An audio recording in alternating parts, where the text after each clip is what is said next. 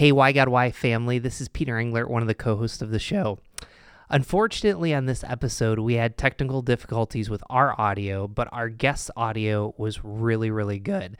And we felt that the content of this episode was so good that we wanted to keep it as is. So, as you listen, we appreciate your patience and your kindness, and we hope that this episode helps you respond to a question that you might not feel comfortable asking in church.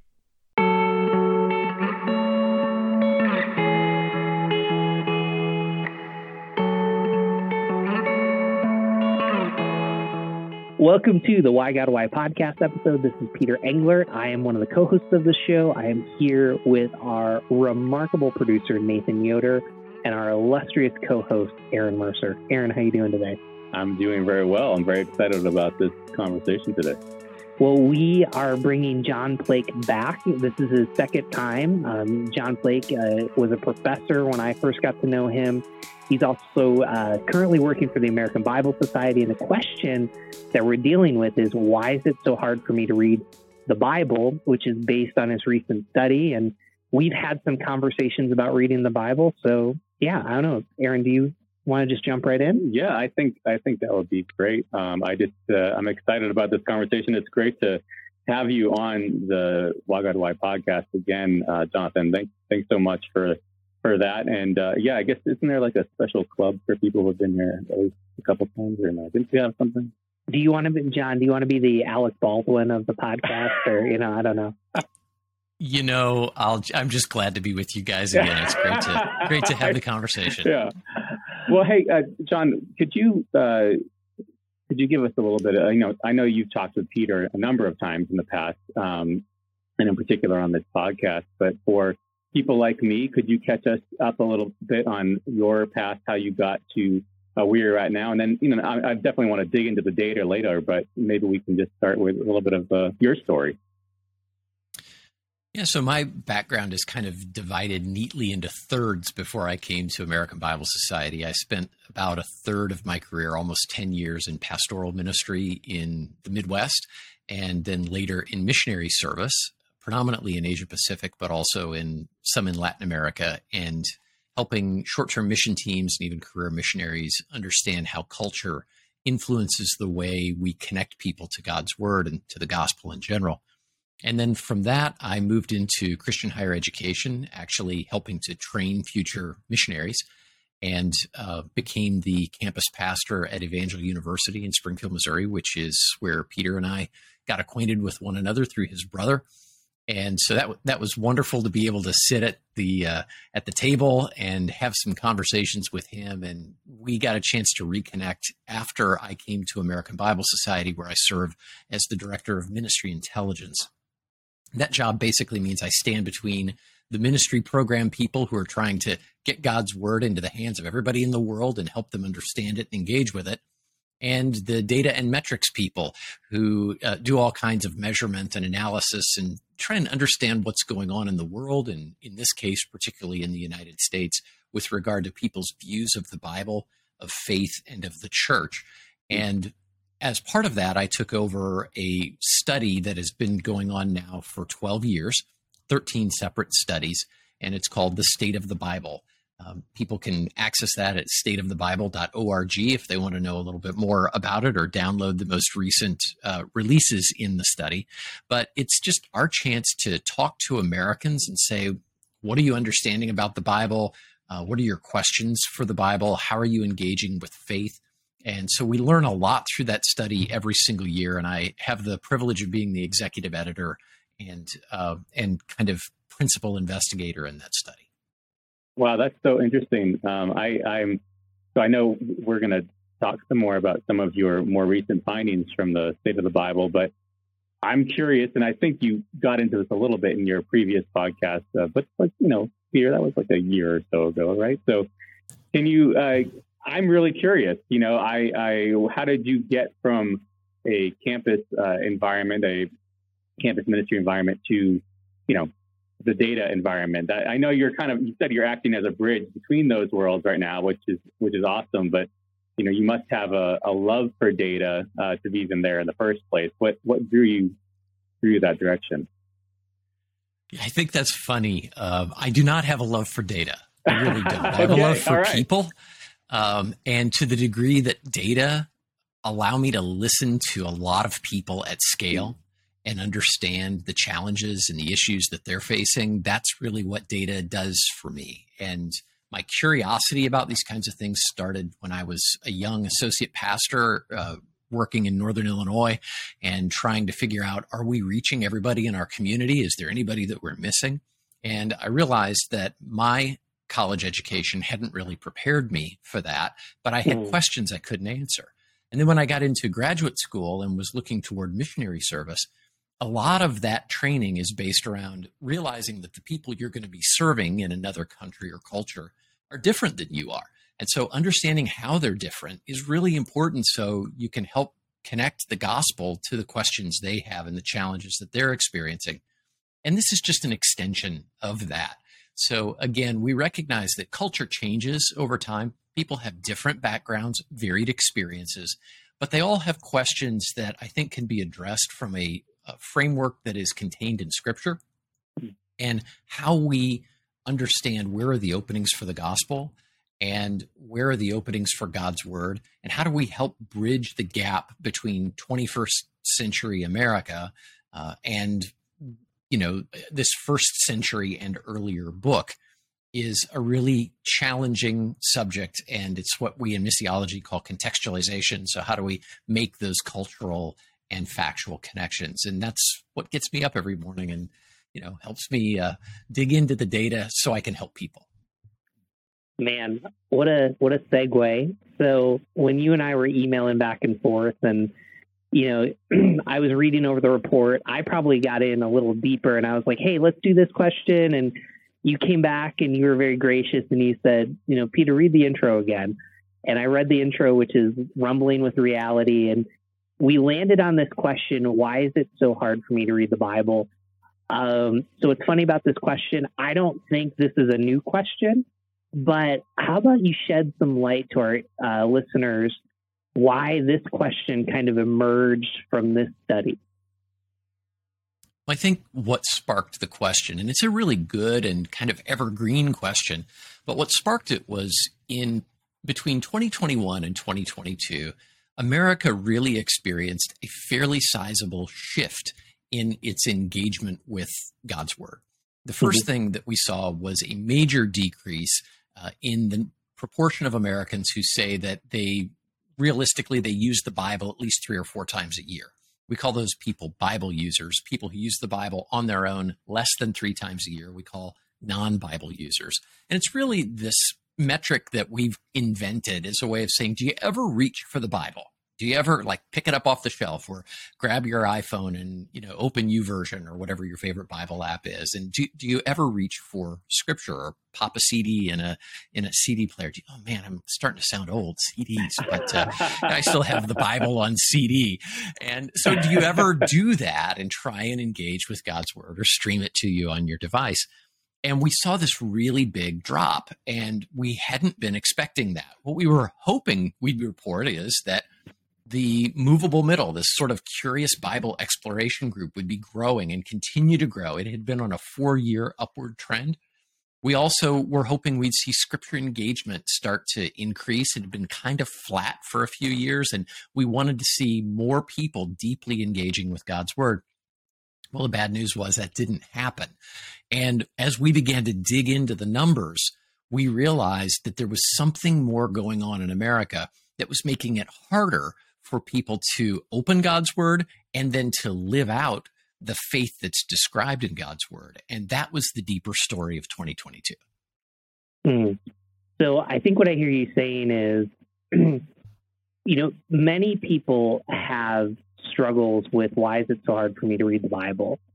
And I think the classical struggles are it's an ancient book. I don't understand it. I don't know if it's relevant. I think what I hear you saying is because you you mentioned a number of these in there, whether it was the Ukrainian conflict with Russia, whether it was the racial reconciliation or um, reckoning, whether it was COVID, like you felt that in this time those were significant barriers Whereas that, and sometimes would actually push people towards the Bible. You felt that that stress might have pushed people away. Am I hearing you right? Yeah, so let's back up a couple of years. Uh, when the COVID crisis initially happened, what we saw is kind of what we would expect to see. And that was that as people went into lockdown and things began to change, there was a lot more exploration of scripture going on. We saw an increase in people exploring the Bible, maybe not deeply engaging with it. Even Google searches about the Bible and biblical topics were up across America. And in fact, that was happening all around the world. And that had been sustained all through uh, the, the COVID pandemic, right up until January of 2022 when we saw a reversal of those trends. And it was pretty dramatic as reversals go. In fact, it was so dramatic, we thought we'd done something wrong in the research process. So we went in and checked everything twice and three times. Did was our methodology messed up? Did we do this wrong or that wrong? And as it turned out, we had actually run two parallel studies, um, both of them independent of one another. And they both basically told us the exact same thing. So we realized, no, we, we didn't mess up twice. We, it wasn't the sample. It wasn't the methodology. There's something real going on here. And so as we began to dig into the data, what we discovered was really two things. One was the timing of the study. We were collecting data in the last three weeks of January. Now, I know your time machine might be broken and you don't remember exactly what was happening the last three weeks of January. I don't remember what I had for breakfast yesterday. So, um, just to kind of refresh your memory, in the last three weeks of January, the Omicron variant was really starting to pick up across America. And it was hmm. particularly hitting in the Midwest and in the southern United States. And these are the areas of the United States where more people traditionally have a connection to church and the Bible. Um, and so they were struggling more, perhaps, than they would have otherwise. So if church had kind of released, uh, been released from this uh, social distancing or remote, and everybody had started to go back, well, now they were they were regressing. Now, wait a minute, we can't go back to church. Wait a minute, we we can't work in the food pantry. Wait a minute, we can't volunteer in our community like we wanted mm. to do before. And so, what we noticed among Bible engaged people, people who really wanted to use the Bible, was that they had a steep decline in the areas of scripture engagement that are about community, about worshiping together with others, about behaving generously with their time and their talent toward others, and about serving others in their community. Often, what happens is when people read the Bible, they experience God's voice speaking to them and saying, Hey, John, I want you to do something in response to it. And that was the point of frustration. All of that, I want you to do something, they couldn't do, mm-hmm. mostly because of the pandemic and there were no alternative ways. And I think subtly, people began to back away from the Bible a bit. They set it down on the nightstand. Um, they said, you know, I'll come back to it a little bit later. And we really hope that coming up in 2023, when we repeat the study, we're going to see that this trend has reversed. But in the meantime, the reality that we're facing in America is a lot of people who want to not just read the Bible as a form of ritual, but who want to read the Bible and respond to God's voice through it. They're struggling to really get that done. That's so interesting. Um, you know, obviously it's not necessarily data that you you want to hear, and you're like, oh man, what what what's the reason for that? Um, I am curious, backing up, you know, trying to get maybe a broader view here. What was the trajectory that you've seen as far as Bible reading, Bible engagement on a more macro scale for say the last 10 years, especially like if in so many ways 2020, 2021 were blips in a lot of different ways. Um, they're important to look at. Um, but what was the trajectory before, and how does what you found so far in 2022 measure up to that? That's a great question. So, um, we've been doing the State of the Bible research study since 2011. We have really good data going back that far. And so, that Bible users metric that I talked about earlier, people who read the Bible on their own at least three times a year. So, not not a huge bar to cross. That's traditionally been right at 50% of Americans qualify as Bible users. Might be just a little bit below that. It might be just a little bit above it, but for the most part, it's been right around 50%. But in 2022, what we discovered was that it dropped uh, by 39, er, dropped to 39%.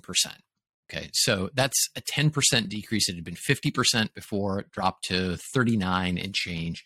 And basically, what that meant was there were 25 million Americans, almost 26 million Americans, who stepped away from the Bible and said, realistically, I'm not picking the Bible up at all. That's a big hmm. shift, 25 million Americans. Um, the other thing that we noticed was among scripture engaged people that uh, those who consistently interact with the Bible in a way that that shapes their choices and kind of transforms their relationships with God and others. That number had been 64 million Americans in 2021, and it dropped to 49 million Americans in 2022. So, people who are curiously exploring the Bible, we call them the movable middle, had mm-hmm. been 95 million last year. This year, it dropped to 66 million. So the only category that grew of Americans with regard to the Bible was the Bible disengaged, those who mm. realistically don't ever make an attempt to interact with God's word. That group grew from 100 million to 145 million. So those mm. are the big changes. I really, I really appreciate how you're doing this. I, you're better with data than I am, but we're the similar. And like, if data helps people, I'll look at it. But I I'm so jealous of my co-host because he just he's in data like this. But well, I actually I have a follow up on my question. Can I ask real quick? Sure. Related to the data. I mean, I'm I am kind of nerding out a little bit right now. Is that all right? Oh, no, Peter, Peter laughs when I nerd out sometimes. Um, so I just described it as a potentially, you know, I'm challenging my own question. I described it as a blip. Um, 20, uh, the 2020, 2021 I am curious, you know, uh, obviously 2022 is we're still in the middle of it right now, but how have you seen years like that? I know that uh, your project obviously is, you know, it's relatively recent in the grand scheme of data that's out there, but um, as far as church attendance data, things like that in the past, if there's been a momentous um, trajectory shifting moment in history, in the history of our country, do you see are are these normally blips and then they, you continue to follow the same course in the data or is there can there be a a shift? And i know the shift right now from what you're you're telling us right now doesn't look doesn't look uh, like something that you know our pastor peter over here wants to hear about but but what what have you seen in the past? And you know is there are there what are the possibilities you think there could be for the future it's an interesting question, Aaron, and I, I always like to start answering questions like this with a big disclaimer. We are researchers, not fortune tellers. So we can't tell you what's going to happen tomorrow. We can tell you a little bit about the trends that have taken place in the past. And so there are a couple things I'd like to highlight here. One is that in the history of doing this kind of research, which is relatively brief in history terms, uh, since 2011, we've never seen a correction of this size ever. Mm-hmm. Of course, we've never had a worldwide pandemic either. So uh, this is a major disruption. The second thing is that uh, people say, well, why do you think um, scripture engagement dropped? In fact, I had a colleague of mine, it, being quite genuine, and, and I think it was a worthwhile question to engage. She was asking us, do you think that what really happened was that older people um, are the ones who are most likely to be scripture engaged, and they're also the most likely to die from COVID. And so, do you think what really happened was that um, that older people died because of COVID, and consequently, the number of scripture engaged people in America decreased through death? And so, we didn't really think so, but we went in and we dug into the data, and what we discovered was it actually wasn't the change wasn't happening in older Americans at all. The hmm. change was happening among younger Americans who have school aged children. So it was happening among millennials mostly. And that was really fascinating to look at. In fact, in the most recent chapter that we came out with in, uh, in May about the faith of our mothers, we discovered that moms are really under stress right now and dads are under stress. If they have kids at home, they're having trouble finding time to engage with God's word and finding ways to engage with their faith meaningfully. So, is it a blip? Is it a trend? Um, prior to 2022, we had seen a four year trend of a of growth in the movable middle. Mm. A lot more people engaging with scripture. We'd seen a four year decline in people who were Bible disengaged. And so those were both positive trends that have now reversed themselves. Mm. Um, time will tell, but I think my encouragement to those who are leaders in the church is to simply ask this question Given the reality that we see right now, how do we show up to serve those who are still looking to God's word for answers to their questions? Hmm. I'm glad Aaron asked that question. I'm going to come back to my original question, but I think it's fairly important. I think most of our listeners are in their 20s or 30s. Not all of them are parents. Um, and you, you know, you made this very powerful comment. You know, you said that it wasn't older people that stopped reading the Bible or God forbid passed away. It's more millennials. And, you know, I, I think how would you respond to the millennials that are listening to this, you know, what did you find in the data that I wouldn't say is encouraging, but I think the church has talked about Bible reading almost as the penultimate um, discipline, and we can kind of get into that. Whereas sometimes it comes across as judgment, but how can you, how did the data help you emphasize with this generation as they're trying to engage the Bible? You know, the thing I love the most about millennials that where we've done research with them is they want an answer to this basic question. Why should I care? I hmm. mean, if the Bible has something of value to offer me, would someone please make the case to me for what that value is? And I'm all ears. I, I'm I'm open. But if the Bible doesn't have anything of value to offer me, then I'll look someplace else. Now, you might think of that as self serving or pragmatic, or, you know, you can put whatever label on it you want to put. But the reality is that I think millennials are very curious about what the Bible has to say. They're curious about Jesus, and they are open to knowing more if people will answer their questions. I think one of the traditional challenges that Bible people have, pastors and church leaders, is we often approach the task of communicating the gospel from the perspective of the Bible. And hmm. that's not always bad, but at some point you got to connect the dots between the Bible, this ancient book that's not like any other book anybody's ever read, and how do we connect the message of the Bible, the themes of Scripture, the teaching of Scripture to the questions that people really have about how they live their lives day to day. The Bible is not irrelevant but the relevance of scripture is not always apparent to people who aren't familiar with it.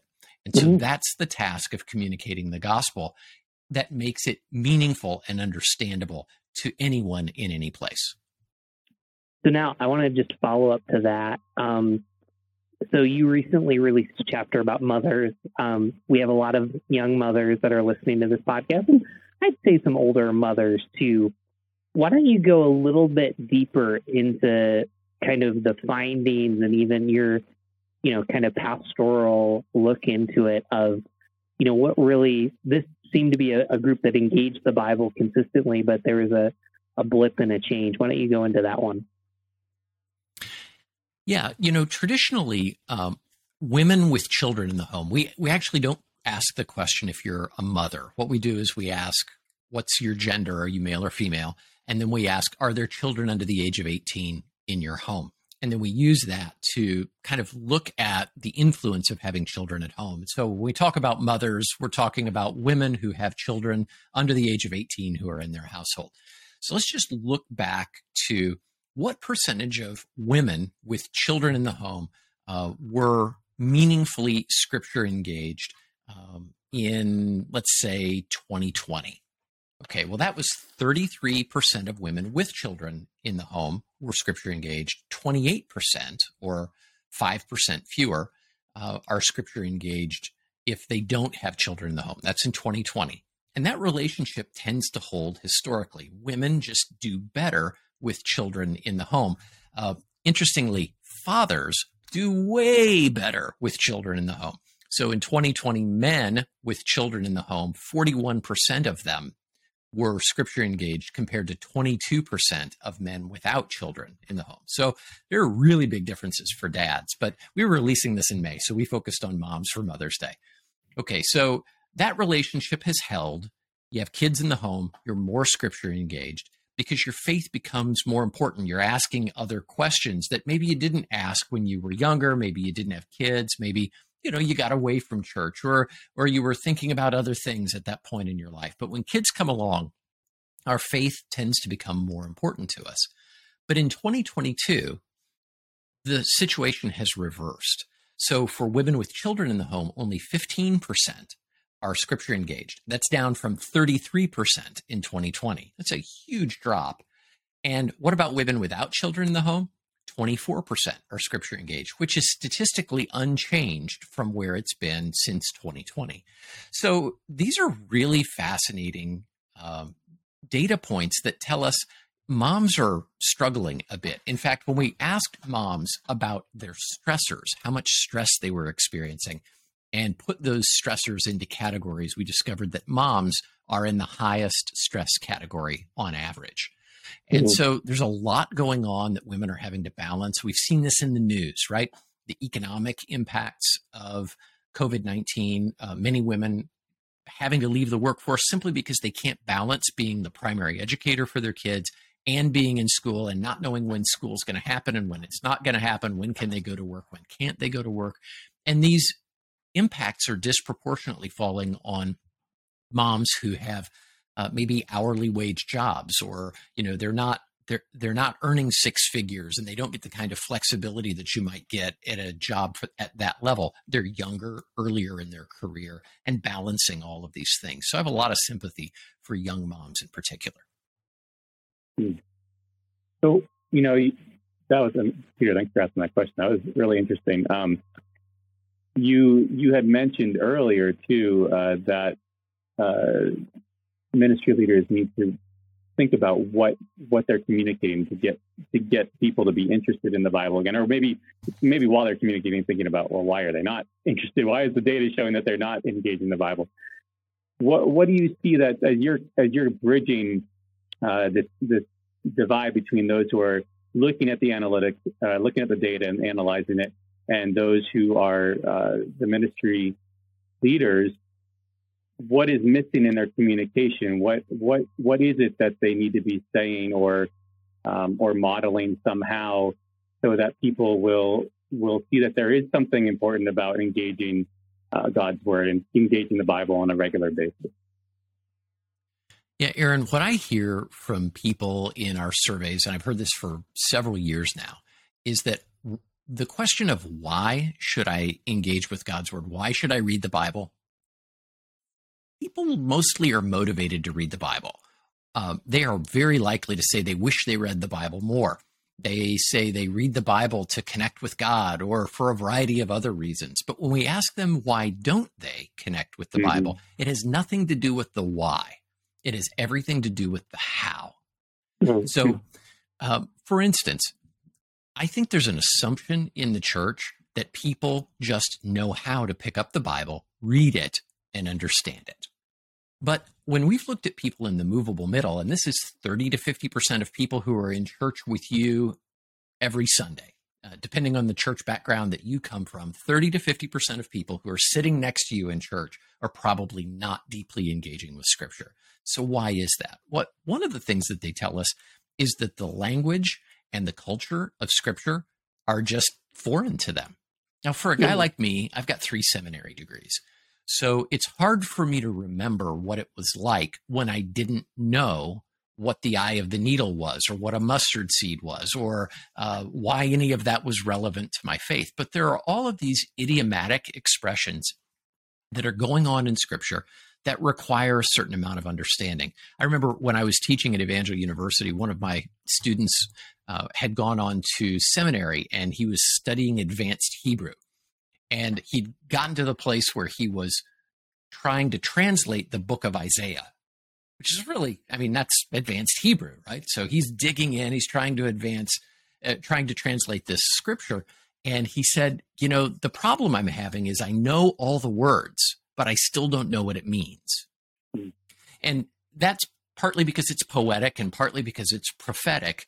But I think we lose track of the fact that even in English, even in the New Living Translation, for instance, or the Good News Translation, when people pick up scripture, they don't automatically know what it means because culturally we've become more distant from the grand story of the Bible. It's just hmm. not as easy. You can't ask your second grade school teacher or you can't ask your, you know, your sophomore in high school literature teacher, "Hey, can you explain this to me? I don't really understand it." Uh, those things have been Americans have been walled off from access to what scripture means and how it should be applied in their lives. So, language and culture is tough. Uh, the format of the Bible is tough. It's not chronological. Uh, most people don't know what the Tanakh is, and it, it, why should they care? You know, how does that inform the way I read Scripture? A lot of people pick up the Bible and they start in Genesis and they get to about Leviticus 18 and they're done. I mean, they, they just even if they wanted to read it straight through, they're lost at that point. So, understanding the language, the culture of Scripture, really they need a guide. They need someone who can help them start with their own questions and find responsibly find answers in scripture to the questions that they have. I I love where you're going with that and I actually want to come back to one of my original questions, but Aaron had such a better question anyway. So, you know, you made mention that you thought some of the data was down because people were reading the Bible and they couldn't respond. And what I find fascinating about that is as we talk about, you know, just religion in America, it's a little bit more individual. It's, and I want to be careful as I say, I want to be generous about this. It's, I want to explore what Buddhism has to say. I want to explore what Christianity has to say. I want to explore the New Age. But you know, when someone reads the Bible and really commits to it, there's certain changes that happen in them. So I guess how do you kind of manage this tension of we live in this very individualistic society, but as people engage the Bible, they actually become more communal and committed there and there's certain changes. How do you manage that tension in our culture today?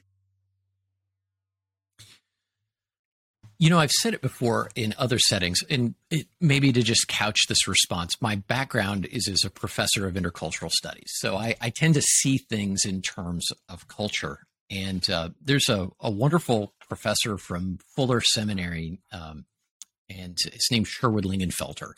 And Lingenfelter talked about the gospel and um, and culture and there are different views about the gospel and culture. Does the gospel come alongside culture and make it better? Does the gospel emerge from within culture? Is it shaped by culture, et cetera, et cetera? And uh, Lingenfelter said, eh, in a way that I didn't agree with at first, that the gospel is fundamentally against every culture in the world.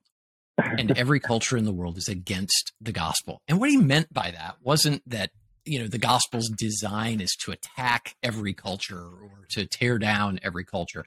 But what he was saying was there are things about the gospel that are going to confront issues that are endemic in every culture in society in every culture in the world. And so it has a prophetic voice.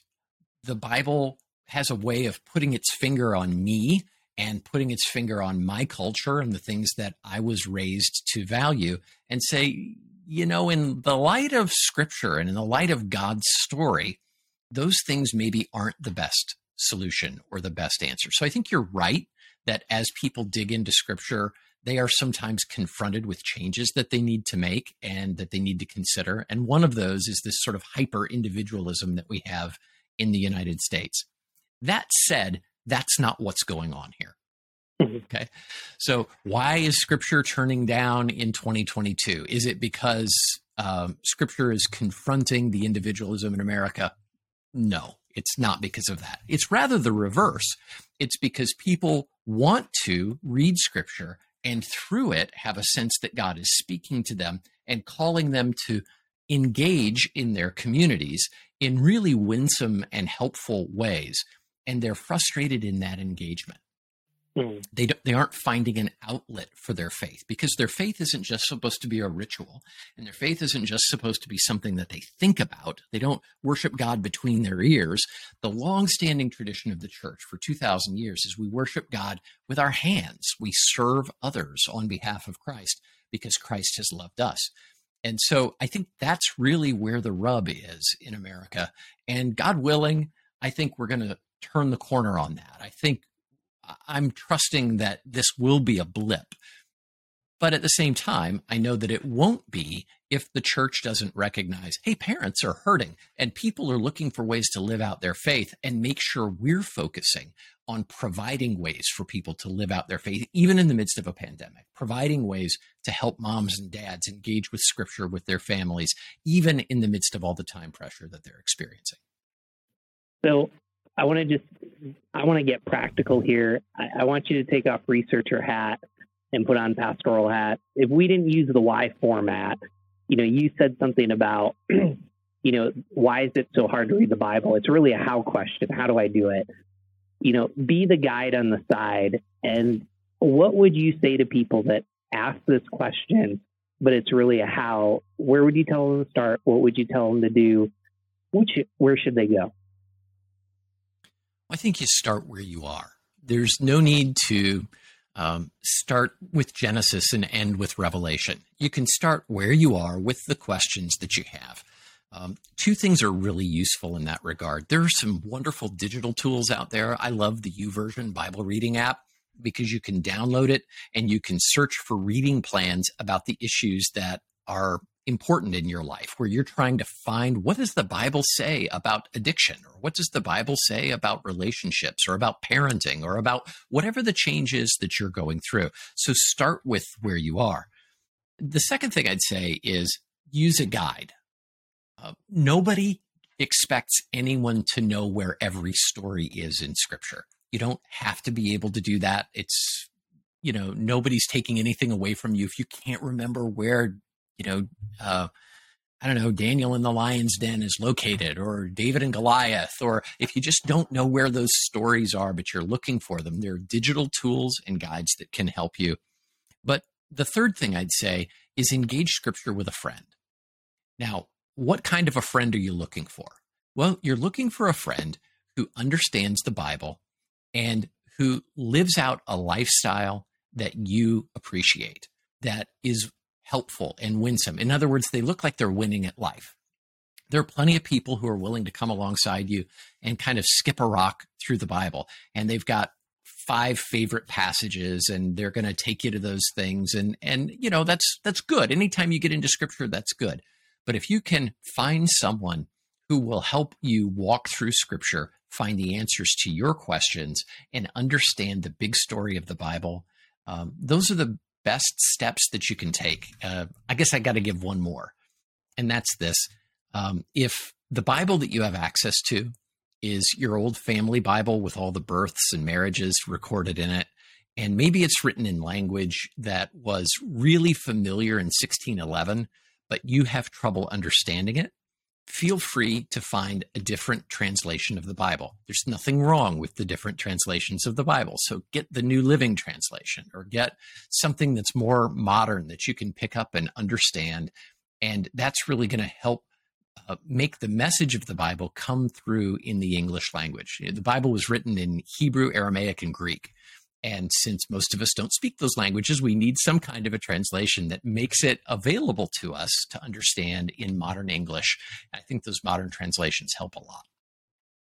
Those are those are great tips. Um, I was just imagining someone trying to go back and get one of the, Hebrew versions and make that very cool. But um, but uh, yeah, no, certainly the the English uh, KJV and whatnot too is, can be difficult. But I think what you just said are that's a, those are helpful things to be thinking about, considering. And um, you know, I was thinking as you were talking, it seems like there's the problem, the issue of accessibility to the scripture uh, doesn't seem like it would be a major issue. Although I guess if, if, people don't know how to find it, it'd be one thing. If people don't know how to get to the digital tools or um, or the YouVersion Bible app or things like that uh, that are that are out there. Um, but uh, so you know, if accessibility though generally if you if you if you look a little bit if you just google bible you'll probably start finding YouVersion you'll start bible hub and all sorts of places like that. But uh, what what is the hurdle then that i you know what could a, a a ministry leader a small group leader or just a friend try to help?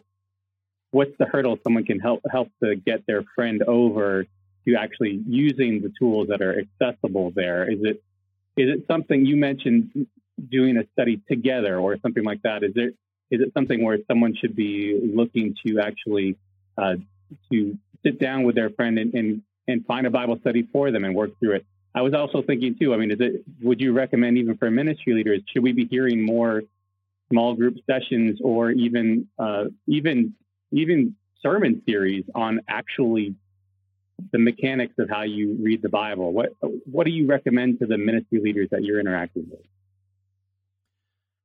Not that long ago, I had a, a young minister just starting out. Uh, he's maybe been in ministry for five years. And he asked me, he said, You know, John, you do all this research. If you were starting out in ministry, now, knowing what you know, if you were in my place now, what would you do differently than you did in the early 1990s when you were starting out in ministry? And I, I thought about for that that for a minute, and I said I would do everything differently. In fact, I do everything almost exactly the opposite of how I do it now and how I did it then. So uh, let's think about how we present Scripture. Even if a pastor is one of the rare people out there who leads a congregation through the Bible, chapter by chapter, verse by verse. We call it expository preaching. Uh, even if they're one of that rare breed of people, what they tend to do is they tend to uh, come to Acts chapter 7 and say, All right, uh, it's the story of Stephen. And so I'm going to do a bunch of research and I'm going to distill the story of Stephen down. I'm going to find out all the sources and I'm going to put together the most engaging, interesting, applicable message that I can about Acts chapter 7. And, you know, they might be really good at it. They may have done a spectacular job of that. And then at the end of that, they'll give Acts chapter 7 to their small group leaders and say, why don't you talk about how to apply this in our day to day lives? Now, that's not bad. That's actually almost the best way, in my opinion, to do ministry today. But the actual best way to do it is the reverse of that. Have your individuals and small groups read Acts chapter 7 ahead of time. Have them do the spade work of figuring out what was going on in the history and the culture. Have them ask questions of the text. And only after they've done all that work do you preach your message on Acts chapter mm. 7, which can be exactly the same message. Here's why that's important. What pastors inadvertently do is they take all of the ways that God can speak to us through a passage like Acts chapter 7 and they narrow them down to one particular message from Acts chapter 7 and the way they believe they should apply it for their church. And that's good and what pastors should do, but it doesn't teach people how to take Acts chapter 7, read it, and understand it. And so this isn't just about Acts chapter 7. I mean, it could be about the entire book of Matthew or whatever you want to say. I think people are sometimes inhibited from diving into scripture and attempting to understand what it has to say for them and how God is speaking to them through scripture simply because, well, Pastor already said what it means. So we're done here. And we're not done here. It's supposed to be the start of a journey with scripture. So because of that, I think I would do it in reverse from the way I have done it all my life. You know, it's interesting. We just uh, we just had Mark Moore. Um, the date of our recording, we released his episode on why would I trust the Bible. And one of the things I loved that he said to our listeners was just read a chapter and apply one thing. And I think that that's very, it's in the spirit of what you're saying, which is invite people to do the work. Like pastors and leaders, we can't work out muscle wise for you. Like I can't ask Aaron to bench press 300 pounds for me, even though he could. Wow. Uh, but, you know, I mean, I don't know if I can bench press 300 pounds for myself, but okay. but yeah. So I think I think what you're even saying from the research and the data is, you know, there's a level of as people engage it, they need a how and they need a support and they need a guide, but they change in the midst of that. I think that's exactly right. I think if we consider reading the Bible to be a ritual form of of of worship, something that we do for God, I think we miss the point entirely. I think the Bible is God's revelation of himself for us. And so it's this gift that we have to open and experience for ourselves. And like you said, nobody can bench press 300 pounds for me. Man, I wish you could. I couldn't do it for myself. Uh, but nevertheless, you can't you can't hear God's voice for someone. Hmm. God actually wants to speak to us through Scripture, and you can't have that experience if you're so inhibited by everybody around you that you simply don't open God's Word and read a chapter and apply one thing from it. Ask God, you know, can you speak to me through this? And then give him a chance to do that. What I found is when people give God a chance to speak to them through scripture, he shows up and they actually experience the voice of God at work in their lives. Hmm.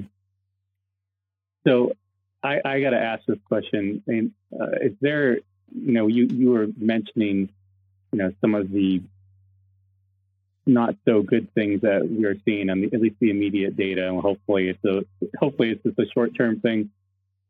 Do you, did you can you can you give us any? I don't know if there's any any uh, data to come that you know about or things that you're, are coming maybe that can give us more hope. Is there are more more hopeful things coming in the in the 2022 report? Well, by the time uh, this recording is made available to your listeners, they're going to be able to go to stateofthebible.org and download the first three chapters. And chapter one and chapter two point out some pretty big challenges that we're experiencing in America with regard to the Bible. But chapter three returns to a theme that we've been exploring in collaboration with some great researchers at Harvard University's T.H. Chan School of Public Health.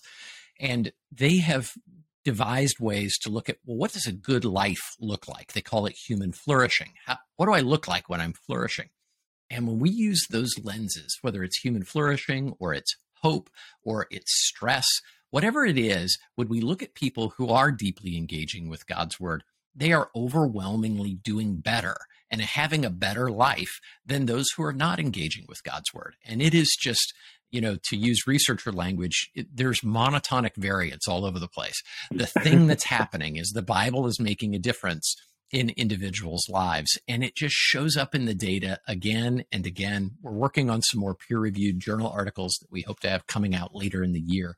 So there's so much good news for people who do engage with God's word. And that's why I think it's so important for the church to step up and say, where people are struggling, we want to help them. Uh, where they don't when they don't know where to start we're going to help them know where to start. When they don't know what it means we're going to be there to explain what it means in a very relational way. Um, if i could we were talking before you know is is the ability to to study the bible is it caught is it taught or caught?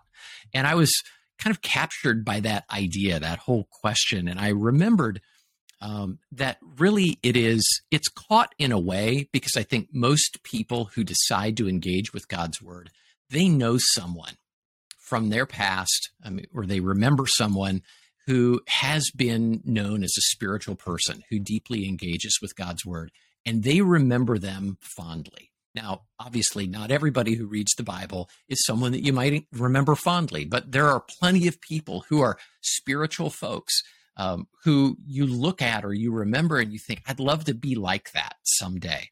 And so I think in that sense, there's an attractiveness to people who have allowed the Bible to shape their lives, but it's also taught and uh, it's relational. It's not competitive. So it's not a competition. It's not a Bible quiz competition when you pick up scripture and try and learn how to understand it. Oh, I got the answer wrong. And that's, you know, minus 10 points or something. It doesn't work like that. I remember when my wife and I were dating, um, I, I had grown up playing somewhat competitive tennis with my brother and we would get together. He would beat me all the time, but he didn't beat me by a lot. It was always competitive and, and we worked really hard at it. And so my uh, my date wanted to play tennis with me, and so I thought, awesome.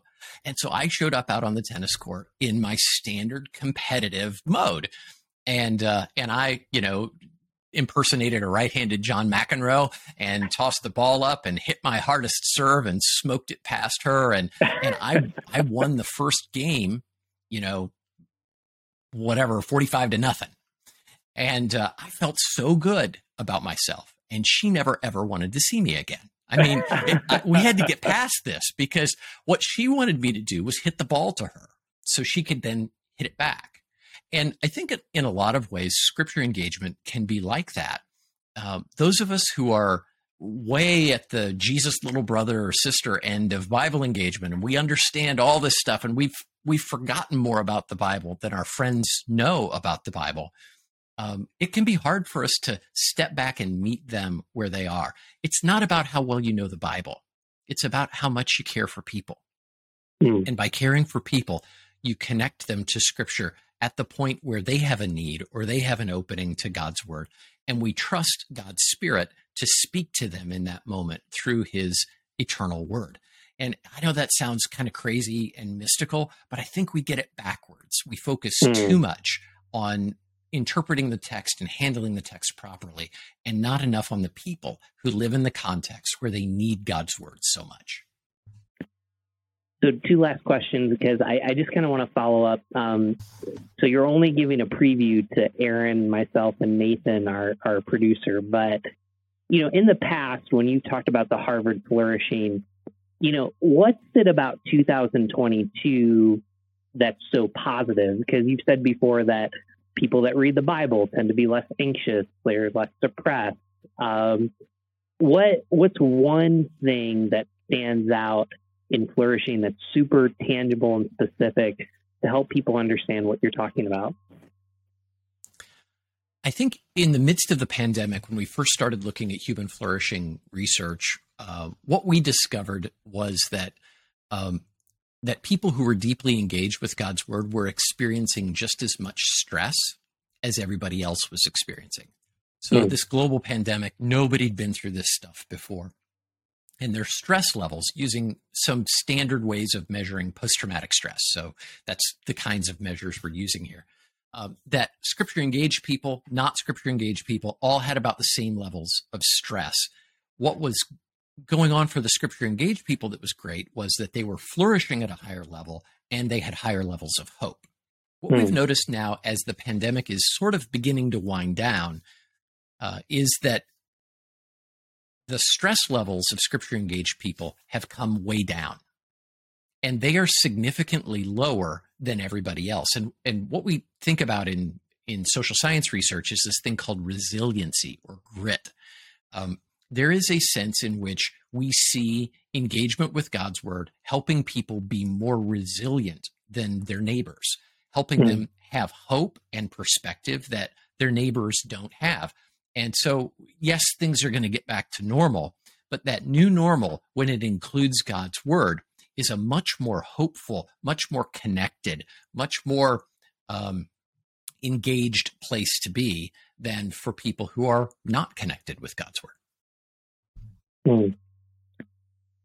Well, that that's a good place to end with our last question. What does Jesus have to say about this question? So, um, so as as we did the last time, Aaron and me are going to answer, and then as usual, um, whether it's a data researcher or a pastor or missionary, you can clean up whatever mess we left. Does that sound good? You go right ahead. You know, Aaron, I, am actually going to go first. Um, so, as I thought about this question, why is it so hard for me to read the Bible? I just want to respond to one thing, what Jesus would have to say, and maybe I'm putting this in his mouth, but um, my one piece of advice to someone that wants to start reading the Bible is don't start with Genesis. Start with the New Testament and the four Gospels: Matthew, Mark, Luke, and John. And I agree with John that there's there's going to be places that what's an eye of the needle, you know, what are all these things? But there's also going to be these places where, you know, Jesus is going to talk about anxiety, and we bring this verse up a lot, Matthew six, that you know, look at the birds of the air. You know, there's a lot more that you'll capture and you'll see. And, you know, for people that are struggling with the hypocrisy of the church, with Christianity, I think getting a vision of Jesus in the Bible with what you can understand will just do so much for you. Um, so my only piece of advice is start with the four, the first four books of the New Testament. Um, they're also known as Jesus' biographies: Matthew, Mark, Luke, and John. So that's my one thing. Uh, no, Peter, I think this is a this has been a great conversation. Thank you, John, so much for uh, being on here with us. And I, uh, you know, I, I, I think that obviously Jesus wants us to be reading the Bible. That's how. That's one of the primary ways that God speaks to us is through His uh, Word that we have. And um, so I, I think that you know we just we do need to get into it. I do I do love that there are so many tools that we can use now. So um, I think that hopefully someone could take that as an encouragement. You just, you know, you could even just download the YouVersion app and find out whatever the verse of the day is, and that's just a good place to start. But uh, you know, there and then there's a host of other tools to, to study. But I, I love that in the state of the Bible, uh, you know, there's the data that we can we can chew on, but there's also those uh, the hopeful nuggets that you were just talking about too. And and I, I think I know just from you know my own experience, I know that uh, God definitely speaks through His Word, and He definitely comforts through His Word. And so I think that uh, He wants to continue to do that with with all of us. So yeah. I'll pass it on to John. you can clean up well, everything thanks. now if you want. thanks, Aaron. You know, I, I think about Jesus and his use of scripture. The only scripture he had was the Old Testament. And he lived in a culture where there were there was a sizable group of people, a very powerful group of people who kind of beat everybody over the head with their particular interpretation of the Bible, and uh, they they made it a weight and a struggle for people to understand and live by the word of God. But what Jesus did, and he did it very consistently, is he sought to kind of excavate God's word from the limitations and the errors that he saw in the culture around them so that people could experience God's love and compassion. I mean, he introduces his ministry in Nazareth, saying he's there to bind up the brokenhearted, to set mm. captives at liberty. He always had a hopeful message. He invited people out in a field to look at the birds of the air and the flowers in the field and see how beautiful they were and how God cared for them. And then he used this great little expression in Hebrew, kal vachomer, how much the more does God love you? If he cares that much for a little bird that sells for a penny at a at, at the temple for sacrifice, how much more does he care for you? And I think what Jesus would want people to know is that the Bible is the story of how much he cares for you, no matter mm-hmm. what you're facing. And he would invite you to experience scripture as an open invitation to a fuller life with God than you'd have apart from him. Wow, what a powerful place to close. Uh, you can find out more about uh, the State of the Bible at stateofthebible.org. Uh, Am I correct on that? Yeah. And then um, you can find uh, John, you're, you're on Twitter, you're on LinkedIn. Those are kind of your two primary spots, right? Yeah, that's right. So, yeah, he's a great follow. John, I um, I'm so glad our paths crossed. I'm so glad. I, I think this was a really encouraging episode. Thank you so much for being with us. Well, thank you for having me. It's always a pleasure to see you, Peter and Aaron. Great to meet you. Thanks for having a great conversation about the Bible. As we close this episode, you can find out more about the Why God Why podcast at whygodwhypodcast.com. There you can subscribe and you'll get great episodes like this one and then also uh, more than that. So we hope you have a wonderful day. Thank you so much.